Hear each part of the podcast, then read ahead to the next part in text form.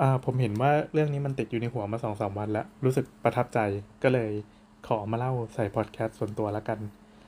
ตอนแรกว่าจะวาดรูปหรือว่าจะเขียนลงไปในสมุดบันทึก แต่ก็เขียนไปเยอะล้วก็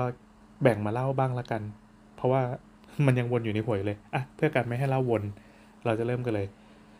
เมื่อวันที่ 14 เมษาที่ผ่านมานะครับ คือวันนี้ผมอัดวันที่ 17 นะ วันที่ 14 ที่ผ่านมาเนี่ยมันเป็นวันครอบครัวอยู่แล้ว หลังวันสงกรานต์ทีเนี้ย บ้านผมตระกูลผมฝั่งพ่อที่มีมีบ้านเกิดอยู่ที่อำเภอท่ายางจังหวัดเพชรบุรีนะครับเขาก็จะมีการรวมญาติกันเป็นงานรวมญาติเนี้ยจัดขึ้นทุกปียกเว้นโควิดที่ผ่านมา แล้วผมก็จะได้มีโอกาสไปไปบ้างไม่ไปบ้างเพราะพูดตามตรงก็คือคือผมเป็นพวกที่เหินห่างกับวงตระกูลอะแบบไม่ได้อยู่ในกลุ่มไลน์ครอบครัวอะไรประมาณนั้นอะแต่ก็ก็ใช้ชีวิตอยู่ค่อนข้างสันโดษนะครับ ก็เป็นคนอินดี้ที่ไม่รู้เขาจะโอเคกันหรือเปล่า แต่ผมก็เป็นอย่างเงี้ย อะ ทีนี้ปีนี้ก็รู้สึกว่าต้องไปซะหน่อย เพราะว่าคือพ่อก็เป็นเจ้าภาพของปีนี้ด้วย คือเนื่องจากเป็นงานฝั่งพ่อใช่ปะพ่อก็จะมีพี่น้องหลายๆคนอะไรเงี้ย ก็เวียนกันเป็นเจ้าภาพบ้าง หรือไม่ก็อ่าอย่างปีไหนที่เหมาะสมเขาก็จะมีการเรียอะไรายเงินของเหล่าบรรดาลูกหลานที่มีงานมีการทำแล้ว ผมก็อะโอนตังไป บางปีที่ไม่ได้ไปก็จะทำอย่างนี้ แต่ว่าปีเนี้ย นื่องจากพ่อผมเป็นเจ้าภาพแล้วพ่อก็ทำเสื้อมาแจกลูกหลานอะไรอย่างนี้ด้วย แล้วก็คือคือเขาก็ก็อะขอให้มาแล้วกัน ผมก็ไปโอเคได้ผมไป แต่ทีเนี้ยเนื่องจากวันสงกรานต์มันจะเป็นวันพีคของที่ร้าน เมียก็ต้องเฝ้าร้านเออแล้วลูกๆก็อยู่ที่นี่ เพราะว่าเขาก็ดูแลพี่น้องเล่นกงเล่นเกมอะไรอยู่บ้านอ่านหนังสือ ผมก็เพื่อความคล่องตัวก็กะว่าจะไปตอนเช้ามืดวันที่ 14 แล้วก็กลับวันที่ 16 โดยที่ สมมติผมไปเช้ามืดอะผมต้องง่วงแน่เลยตอนขากลับ แล้วผมก็ไม่รู้ว่าวันที่ 14 ถ้าเดินทางเนี่ยมันมันจะต้องใช้เวลานานหรือเปล่า หรือว่ามันจะต้องมีอะไรหรือเปล่าคือเพิ่งเคยเดินทางคนเดียวเป็นครั้งแรกในรอบหลายๆปี แล้วคราวนี้จะเป็นการไปด้วยรถรถ EV ด้วย ผมก็เลยไหนๆก็ไหนๆละทำโปรเจกต์จะนอนในรถดูสักครั้ง ผมก็หาสถานที่ก่อน ตอนแรกก็ดูเป็นภาพกว้างๆก่อนว่า เราจะไปสถานที่ที่มันสามารถเอารถไปจอดนอนได้ที่ไหนบ้าง ตอนแรกก็มองว่าเฮ้ยไปจอดนอนในวัดดีหรือเปล่าเผื่อมีผีมามีอะไรงี้จะได้มีเรื่องเล่า แต่ก็เออก็อยากชาร์จไฟไปด้วย ก็เลยลองหาดูที่ที่มันดูน่าจะเหมาะสมกับการไปนอนเป็นครั้งแรกแบบเปิดประสบการณ์ใหม่ ขอแค่มีห้องน้ำเผื่อปวดขี้กลางดึกอะไรเงี้ยแล้วถ้าในวัดบางทีแบบห้องน้ำมันไม่ค่อยสะอาดเนี่ยคือคือจากประสบการณ์ส่วนตัวที่ไปเคยนอนวัดมาอะโอเค เราก็เลยตัดสินใจหาที่ที่เป็นลานกลางเต็นท์นะครับตอนแรกก็มองไว้แถวแก่งกระจานแต่ก็รู้สึกว่าเฮ้ยมันก็ต้อง ขับเข้าไปในโซนแก่งกระจานซึ่งมันก็ก็ลึกเข้าไปอีกตั้งครึ่งชั่วโมง บางทีก็อุ้ยสามสิบสี่สิบกิโลอะไรเงี้ย มันก็ไกลไปกว่าจะวนออกมาอีก ผมก็เลยมองหาที่มันเป็นทางระหว่างทาง ก็อาจจะเป็นทางแถวๆอ่าบ้านแหลม บ้านแหลมก็ต้องแวะเนาะเป็นหาดเจ้าสำราญก็ต้องแวะ ปรากฏว่ามันมีจุดหนึ่งไว้ที่ผมเล็งไว้มานานแล้วว่าวันหนึ่งจะไปสำรวจแถวๆนั้น คือถัดจากหนองยะป้อง ถัดเข้ามาทางวังมะนาวนะครับ มันมีเขาย้อยที่มีเขาลูกหนึ่งที่แหลมเหมือนภูเขาไฟฟูจิถ้าใครที่ขับรถมาจากหัวหินแล้วกำลังจะเลี้ยวขวาเพื่อจะเข้าทางแม่กลองสมุทรสงครามเงี้ยโซนนั้นเรียกว่าวังมะนาวเนาะถ้าเรามองทางทางด้านซ้าย มันจะมีภูเขาแหลมลูกหนึ่งขึ้นมา เขานั้นชื่อเขาอีโก้ครับ รูปทรงมันเหมือนเราเหลาดินสอให้มันแหลมๆอะแล้วก็เอาด้านแหลมอะพุ่งขึ้นไปจากดินอะมันแหลมอย่างนั้นเลยแหลมเหมือนภูเขาในการ์ตูนเลย ผมอยากเข้าไปดูมานานแล้วว่าเขาอีโก้เป็นยังไง คือเกิดมาเนี่ยสี่สิบกว่าปีเนี่ยไม่เคยเข้าไปดู คราวนี้ก็ดูเป็นโอกาสอันเหมาะ ผมก็เลยลองถ่ายถ่ายดู เอาจริงๆ เมื่อก่อนคือสมัยมีตังค์เคยไปค้นดูว่าแถวนั้นก็มีที่ดินปล่อยขายหรือเปล่า เมื่อก่อนมันจะมีไร่ละสี่แสนห้าแสนอะไรเงี้ย แต่เดี๋ยวนี้ขึ้นเป็นประมาณเจ็ดแสนละ ผมรู้สึกว่าการที่มีภูเขาอยู่แบบนั้นอะมันจะต้องมีอะไรสักอย่างที่เป็นภูมิประเทศที่ที่ดูน่าสนใจ อืมโอเค ทีนี้ เล่าก่อนว่าเขาอีโก้เนี่ยมันเป็นภูเขาที่อยู่ก็แหลมขึ้นมา เป็นเทือกเขานะขนาดใหญ่เลย แล้วก็ข้างๆมันจะมีภูเขาที่เป็นฝาแฝดกันชื่อเขาอีบิดอีโก้กับอีบิดอีบิดหรืออีโบเนี่ยแหละเอ้ยขอโทษไอก็นั่นแหละ แล้วตรงกลางมันก็จะเป็นเหมือนทุ่งนาขนาดใหญ่ เขาอีโก้มันเป็นภูเขาหินปูน ดังนั้นรูปรูปประพันธ์สันฐานทางด้านธรณีวิทยามันจะไม่ใช่เป็นภูเขาแบบดินทรายที่ ที่ลาดลาดลงไปอะพอเขาหินปูนปั๊บแล้วมาตั้งอยู่กลางทุ่งนาอย่างเงี้ยมันก็จะต้องมีโรงโม่ที่เป็นการถล่มภูเขาเพื่อเอามาป่นเป็นปูนซีเมนต์โรโม่ซึ่งทุกวันนี้ก็ยังเปิดทำการอยู่นะครับเขาก็จะระเบิดหินอะไรเงี้ยไปเรื่อยๆ แล้วโซนรอบๆอะมันก็เลยน่าสนใจ เนื่องจากเเคยมีสักปีสองปีที่แล้วอะมีชาวโซเชียลสักทีมหนึ่งละมั้งไปทำคอนเทนต์ที่นั่นว่า ตรงเขาอีบิดอะซึ่งมันเป็นเขาแฝดกับเขาอีโก้เนี่ยนะ มันมีวิวที่ที่ตื่นตาตื่นใจมาก คือมีเหมือนเป็นต้นสนสูงๆวางเรียงราย แล้วก็มีบึงน้ำให้ตีว่าเป็นทะเลสาบแล้วกัน แล้วก็ฉากหลังเป็นภูเขา เฮ้ยมันสวยมาก มันสวยแบบสวยเซอร์มากอะถ้าเกิดว่าใครไปถ่ายรูปแถวๆนั้นน่าจะได้วิวที่ประหลาดลึกล้ำแล้วก็เป็นโซนที่ใกล้กรุงเทพขนาดที่ว่าขับมาแค่หนึ่งชั่วโมงก็ถึงแล้วอะมันดีและสตอรี่มันน่าสนใจ โอเค แต่ว่าเราก็คงไม่ได้คิดจะไปงั้นนะเราขอแค่แบบเอารถไปซุกนอนใช่ปะแล้วก็ตอนเช้ามาก็ออกจากจุดนั้นแล้วก็กลับเข้ากรุงเทพ ขอแวะมาเรื่องนี้ก่อน คือก่อนหน้านี้ผม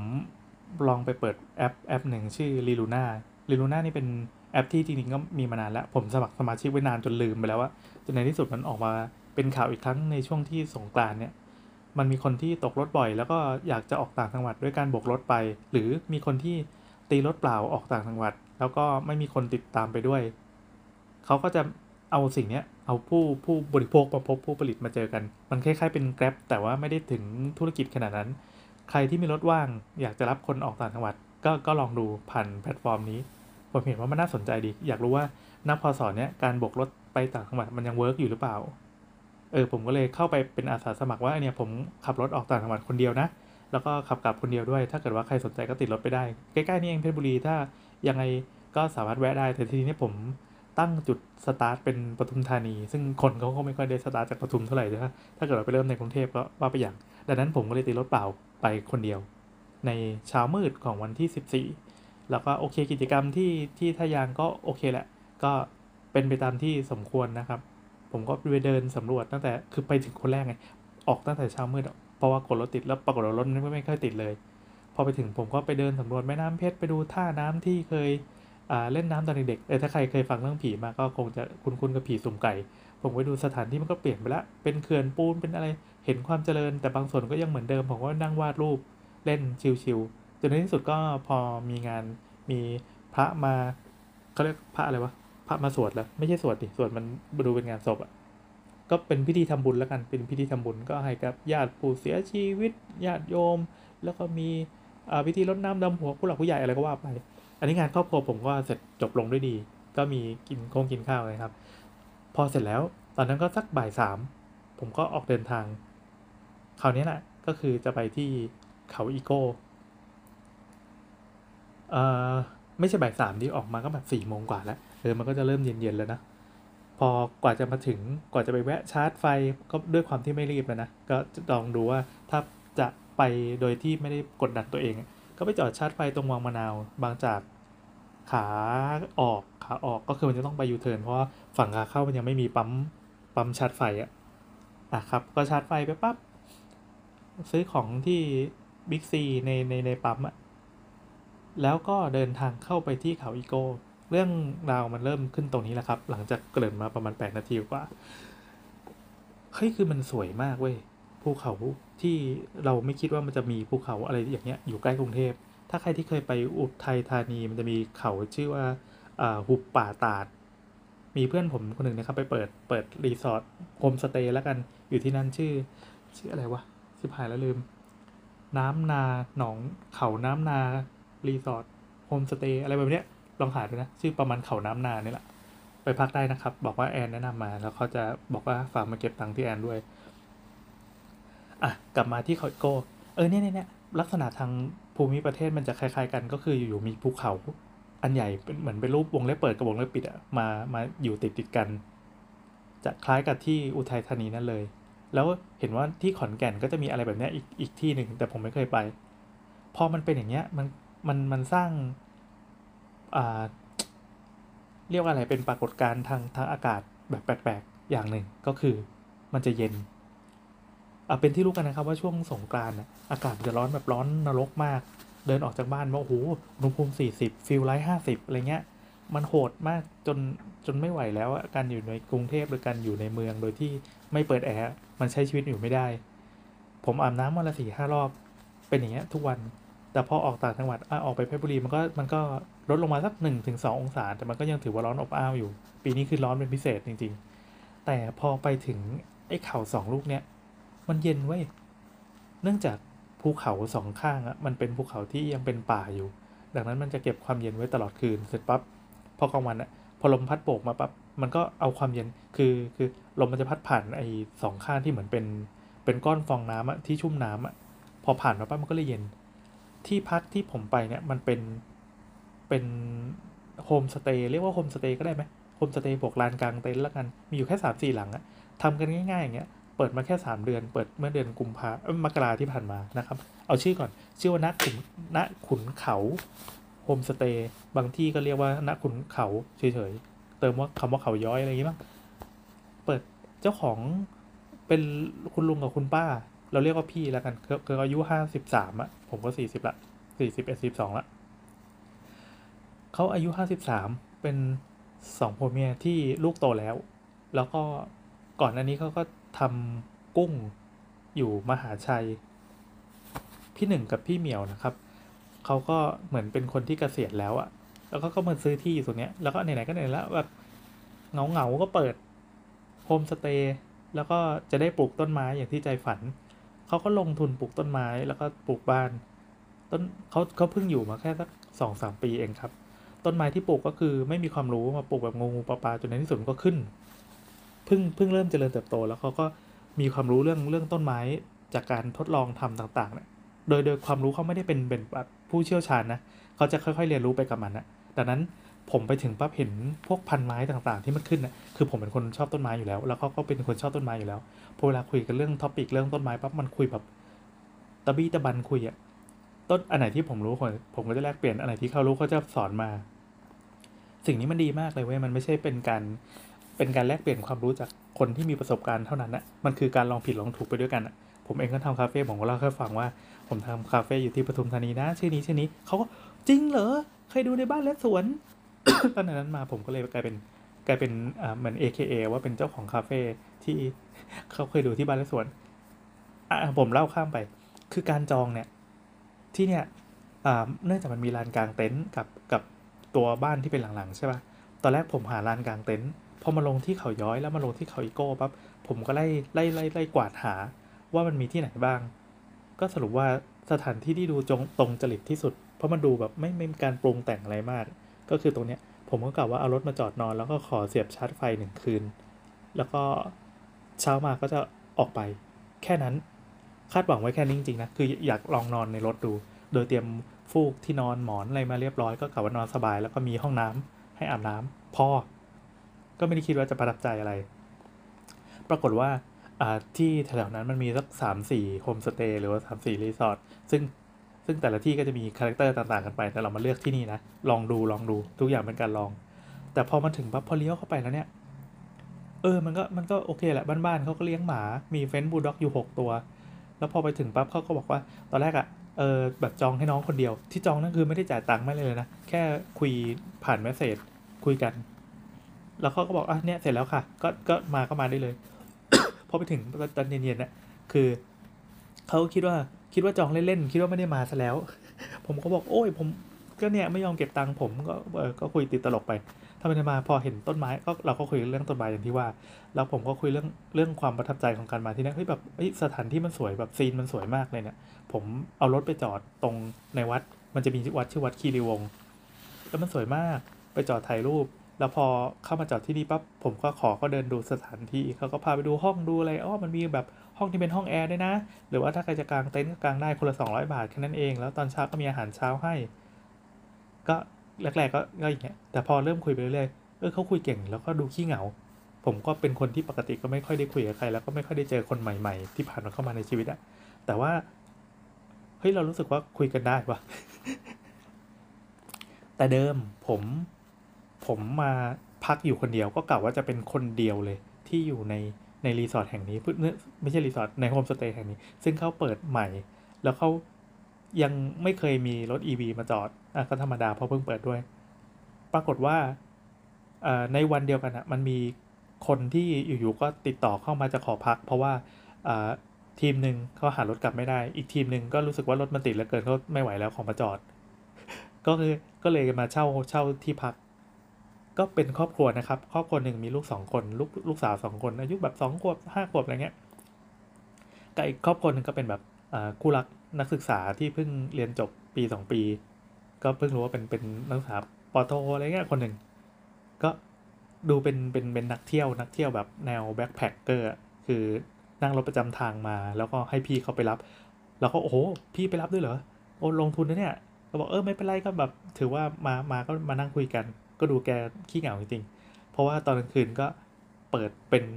วงสนทนากันตอนกลางคืนที่อยู่ตรงลานกลางเต็นท์ตรงนั้นนะทุกคนก็มานั่งรวมกัน ตอนแรกคู่หนุ่มสาวเขาก็ก็มีเวลาส่วนตัว ปรากฏว่าคู่หนุ่มสาวเขาอยู่กันสองคืนแล้วเว้ย คืนแรกที่เข้ามาเนี่ยอตอนแรกเขาจะพักคืนเดียว พอมาปั๊บ ปรากฏว่าคุณพี่เขาเขาพาไปปั่นจักรยานรอบๆ แล้วก็พาไปดูซีนต่างๆ ที่โหมันอันซีนมากๆ แล้วก็คนที่ไม่เคยปั่นจักรยานเลยเนี่ย โดนหลอกให้ปั่นจักรยานไปสิบกิโลรอบๆอะ่ะเขาก็ปวดขามากก็โอ้ไม่ไหวแล้ว แต่ก็ชอบมากจนขอต่ออีกคืนเฮ้ยผมอิจฉาชีวิตแบบนี้ว่ะการที่ไปเที่ยวกันแบบนึกอยากจะต่ออีกคืนก็ต่อได้เงี้ยเอ้ยมันดีมันดีผมก็บอกเขาไปว่าเออเนี่ยเนี่ยผมเพิ่งเคยมาคนเดียวโซโล่คนเดียวเป็นครั้งแรกในรอบกี่ปีไม่รู้อะที่เนี่ยผมมีลูกมีเต้ามีครอบครัวเงี้ยการออกมาคนเดียวแล้วมันมันก็แปลกๆนะแต่ผมก็มีอุคุเลเล่มาอันไออุคุเลเล่ที่ทำจาก ฝากระป๋องคุกกี้อะผมไปนั่งดีดีๆแล้วคุยกับเขาก็เป็นบทสนทนาที่ดีมากเว้ยหลายๆ คือคือบ้านที่เป็นครอบครัวลูกสาวอะลูกสาวเขาก็นอนดึกมาก แล้วก็พอเริ่มแยกย้ายกันไปปั๊บก็นั่งคุยกับกับคนที่เป็นพ่ออายุยี่สิบเจ็ดยี่แปดเอง ส่วนส่วนคู่หนุ่มสาวอายุยี่ห้าเออ สนุกดีว่ะเขาเป็นคนมหาชัย แล้วก็ก็ใช้ชีวิตอะไรต่อมีอะไรคือเขารู้จักกันกับกับกับบ้าน บ้านที่เป็นเจ้าของโฮมสเตย์อยู่แล้ว ดังนั้นบ้านนี้ก็มีเส้น ส่วนคู่หนุ่มสาวเขาก็มาโดย คล้ายๆกับผมคือถ่าย Google Map มาแล้วก็คิดว่าอ๋อโอเค ที่ดูถูกจริตก็เลยปักมา แล้วก็เลยคุยแลกเปลี่ยนเรื่องกับเรื่องเรื่องการเที่ยวทั่วไทยโดยการใช้วิถีชีวิตแบบตลอนตลอนน่ะเคยไปเที่ยวที่ไหนบ้างประทับใจชอบอะไรชอบที่ไหน หรือว่า หรือว่าไม่ชอบที่ไหนหรือว่ามีแบบสไตล์เป็นยังไงบ้าง ผมก็เปิด Google Map ให้ดูที่เราปักหมุดไว้เป็นหมื่นหมื่นหลายหมื่นจุดอะเขาก็เออโอเค ก็แลกเปลี่ยนกันหลายอย่างมากเว้ย เฮ้ยมันดีอะการที่เจอคนที่ดูไม่เป็นพิษเป็นภัย แล้วก็คือคือเป็นการสร้างมิตรภาพใหม่ ๆ ท่ามกลางคืนคืนเดือนมืดที่ลมเย็นสบาย ที่ผมบอกว่ามีปรากฏการณ์อย่างหนึ่งที่เกิดขึ้นที่ภูเขานี้ก็คือ พอลมกลางวัน ซึ่งมันมีลมพัดตลอดทั้งวันนะไม่มียุงนะ พอลมมันเงียบปับ๊บมันจะมีคลื่นความเย็นมาจากภูเขาสองข้าง ซึ่งเปรียบเสมือนเป็นตู้เย็นธรรมชาติ ความเย็นจะค่อย ๆ ไหลมาเหมือนเป็นเป็นคลื่นไอลงมา สู่ตรงกลาง รีสอร์ทที่พักเนี่ยมันจะอยู่ตรงเหมือนเหมือนค่อนข้างจะกลางแล้วกัน กลางระหว่างภูเขาสองลูก อาจจะไม่ได้เข้าไปลึกมากแต่ว่าอยู่แบบเออนั่นแหละมันก็จะได้รับอิทธิพลความเย็นนั้นมา ก็น่าสนใจว่า เอ้ย มันดีว่ะนั่นแหละครับ เรานั่งคุยกันจนถึงตีหนึ่งก็มีการ ยำเนื้อบ้างอะไรบ้าง ก็พี่พี่เจ้าของเขาก็เป็นดูเป็นคนเฮลแล้วก็อดีตเคยแรงมาก่อนเขาก็อยู่จนเมาอะเมาเละเทะไปหมดแล้วก็เออดูแฮปปี้มากกับการที่มีลูกหลานมานั่งฟังเรื่องเล่าของตัวเองอะส่วนผมก็โอเค ก็พอเสร็จปั๊บพี่เขาก็เออเมาไม่ไหวแล้วขอขึ้นไปเขาก็หายไปข้างบนแล้วก็ผมก็เออโอเคก็ถึงสมควรแก่เวลาแล้วเราก็มาเก็บของกัน ผมก็เคลียร์เคลียร์เคลียร์ปิดฟงปิดไฟให้เขาเสร็จ ก็ดูแบบมันเป็นกันเองมากอะมันเป็นกันเองจนแบบ เหมือนพี่แกไม่ได้ทำธุรกิจอะเออที่สำคัญคือแกทำมัสมั่นให้กินไว้ไอ้มัสมั่นที่แบบใส่ใส่ทุกอย่างจัดเต็มอะเหมือนแกงกะหรี่สักอย่างอะ่ะแล้วก็อะกินไหมน้องกินไหมแต่คือพอดีผมผมไม่ได้กินข้าวกลางคืนไงเพราะว่าเดี๋ยวกดไหลย้อน ก็เลยปฏิเสธแล้วขอบคุณไป ระหว่างนั้นก็มีการแบบเออเนี่ยมีมะม่วงอะไปเก็บกินไหมนี่มี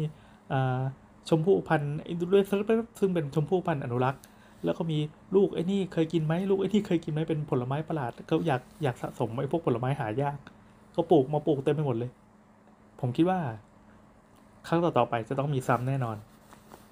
คือคือก็บอกพี่เขามาอย่างเงี้ย ผมว่าอบอกไปว่าผมประทับใจที่นี่มาก แล้วก็เดี๋ยวจะกลับไปพาลูกเมียมาแน่นอนเขาก็ก็ดูมีความหวังเออเออเออดี ก็ทำยังไงให้ที่นี่มันเกิดดี ผมก็ผมคิดตลอดเวลาแล้วก็ผมก็บอกน้องๆไปด้วยว่า เออ อยากให้ที่นี่เขาแบบแบบทำต่อไปได้อะพอดูพี่แกไม่ได้เน้นทำกำไรไม่ได้เน้นขายเลยจริงๆคือ คือมันจะมีการทำธุรกิจอ่าไม่ใช่ จะเรียกว่า คือมันจะมีการทำทำทำที่พักหรือทำคาเฟ่ทำร้านอาหารเนี้ยสองแบบ ก็คือแบบที่เป็นธุรกิจทั่วไปก็คือทำกำไรนั่นแหละ มีต้นทุนมีกำไร ก็คือราคาราคาส่วนต่างของของต้นทุนกับราคาขายนั่นคือกำไร ทำยังไงก็ได้ให้ได้กำไรเพื่อเอามาเลี้ยงชีพ อันนี้หนึ่งอันนี้เป็นวิธีคิดแบบธุรกิจ กับอย่างที่สองก็คือเป็นแบบสองคุณลุงคุณป้าคู่เนี้ยคุณพี่คู่เนี้ยคือเกษียณแล้ว แล้วก็ไม่ได้ต้องการอะไรกันแล้ว ลูกเต้าก็โตแล้ว เออบ้านช่องก็มีทรัพย์สมบัติตัวเองก็มีพอสมควร จะทำยังไงดีกับชีวิตที่เหลือ ก็คือมาหาความหมายให้กับชีวิตก็มาเปิดเป็นโฮมสเตย์ที่พักอย่างเงี้ยแล้วก็คุยกับคนที่ผ่านเข้ามา แลกเปลี่ยนกัน เพื่อเติมเต็มอะไรบางอย่างในในแบบช่วงชีวิตที่รู้สึกว่าตัวเองเกษียณแกเกษียณเร็วมากในเกษียณห้าสิบเนี่ยเฮ้ยโคตรดีเลย อิจฉา อืม ผมมีความฝันแบบนี้เหมือนกัน แล้วผมก็แลกเปลี่ยนเรื่องที่ว่าผมมีที่ดินอยู่แก่งกระจานซึ่งเคยลงทุนซื้อไปเมื่อเมื่อหลายปีที่แล้ว แล้วก็เอาต้นไม้ป่าไปลงเนี่ยพอคุยเรื่องต้นไม้มันก็ไหลไปเรื่อยๆหลายหลายอย่างเสร็จป้าวัวเรื่องแดกหมดเลยอะไรก็ว่าไป แต่ในที่สุด วันหนึ่งถ้ายังมีโอกาสที่ดี แล้วก็สภาพเศรษฐกิจของครอบครัวผมดีขึ้น ก็อาจจะดำเนินรอยตามครอบครัวนี้ก็คือตัวเองเกษียณ แล้วก็ไปเปิดเป็นโฮมสเตย์เล็ก ๆ ที่แก่งกระจานเพื่อเอาไว้ต้อนรับคนเพื่อจะเข้ามาพูดคุยกันแบบนี้เลยรู้สึกว่าเฮ้ยอันนี้มันมันเป็นไกด์อันหนึ่งที่จะทำให้ชีวิตวันปลายผม อาจจะมีความหมายขึ้น เออผมก็ก็พูดไปอย่างเงี้ย ก็สรุปว่าเราเราก็แลกเปลี่ยนกัน โดยที่ผมลืมไปว่าผมไม่ได้แนะนำแนะนำตัวเลย แล้วก็ไอ้น้องๆทุกคนที่นั่งอยู่ในวงเล่าวงนั้นนะไม่มีใครแนะนำตัวเลย เอออาจจะมันอาจจะผิดขั้นตอนไปนิดหนึ่งก็คือเรานั่งคุยกันก่อนก่อนที่จะมารู้จักชื่อกัน ก็เรากว่าจะแนะนำตัวกันก็คือตอนที่ล่ำลากันตอนเช้าแล้ว ผมก็บอกอ่าพอดีน้องน้องสองคนที่เขาเป็นเป็นแฟนกันอะ่ะเขากำลังจะกลับ แล้วพี่เขาต้องไปส่งขึ้นรถประจำทางหรือรถตู้เพื่อโบกกลับ ผมก็เลยอาสาบอกว่าเออ ผมไปส่งไหม แล้วผมก็เล่าเรื่องลีลูน่าให้ฟัง ว่าที่มันมีแอปที่ว่ารับคนโบกติดไปด้วยแล้วผมอยากทำอย่างนี้ดู แล้วไหนๆผมก็มาคนเดียวแล้วผมก็ต้องกลับกรุงเทพด้วย แล้วก็บ้านเขาก็อยู่ทางทางไม่ค่อยผ่านเท่าไหร่แต่ก็สามารถไปส่งได้ ก็ทั้งสองคนก็ยินดี แล้วเราก็นั่งคุยกันไปตลอดทาง ด้วยความที่มันเป็นแบบคนคุยไม่เก่งทั้งคู่ นึกภาพว่าฝั่งนู้นเขาก็เป็นฝั่งแบบคนที่ สุภาพสุภาพไม่ค่อยเป็นผู้เปิดบทสนทนาไม่มีมนุษย์ extrovert เลยสักคนนะที่อยู่ที่นั่นนะเราก็เลยรู้สึกว่าเออมันก็เป็นบทสนทนาที่เขินเขินกันดีอะเออแต่แฟนเขาก็น่ารักดีนะอ่านั่นแหละครับในที่สุดเราก็ไปไปส่งแล้วก็กลับบ้าน แล้วสิ่งนี้มันยังวนเวียนอยู่ในหัวผมจนรู้สึกว่าอยากจะต้องระบายออกมา คือผมเล่าไม่ได้เป็นลำดับขั้นตอนอะไร แต่อยากจะแค่ระบายออกมาว่าเฮ้ยมันดีว่ะ มันมันการที่กระโดดออกไปใช้ชีวิต ที่มันต่างจากรูทีนปกติ โดยที่สถานการณ์มันก็ไม่ได้บีบบังคับอะไรมาก คืออย่างผมเนี้ยก็บอกตามตรงว่าการไปปั๊บแล้วก็จ่าย 200 บาท เอารถ EV ไปจอด มันมันไม่ได้เหนื่อยยากไม่ได้อะไรเลย แล้วรู้สึกว่าเอาจริง ๆ มันสามารถทำได้ทุกสัปดาห์ด้วยซ้ำเพราะว่าการลงทุนไปไปไปเพชรแล้วก็กลับมาเนี่ย ผมจ่ายไปไม่เกินไม่เกินห้าร้อยบาทอะพอดีค่าค่ารถมันถูก ค่าไฟฟ้ามันถูก แต่สิ่งที่ได้มามันกลับมา กลับมาเติมเต็มอะไรบางอย่างที่ผมทวินหาว่า เออผมเคยเป็นคนที่ชอบอะไรแบบเนี้ยไปปั๊บแล้วก็เหมือนเหมือนไปนั่งฟังบทสนทนาของคนที่มันมาเล่าเรื่องอะไปนั่งอยู่ในวงเสวนาอะไรบางอย่าง เมื่อก่อนเป็นคนชอบชอบชอบไปงานเสวนา เพื่อไปฟังคนอื่นเขาพูด แล้วก็ได้อะไรสักอย่างที่เป็น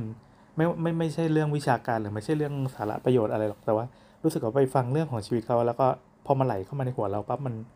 มันดีอะมันมันมันเติมอะไรบางอย่างให้กับสิ่งที่เราต้องการอยู่เฮ้ยมันอธิบายออกมาเป็นคำพูดยากมากเลยว่ะแต่โดยสรุปก็คือ เราได้เจอคนใหม่ ๆ ได้เจอคนที่เราไม่ไม่ไม่คิดจะมาโคจรเจอกันนะแต่ที่สุดมันก็เจอกันด้วยรสนิยมอะไรบางอย่าง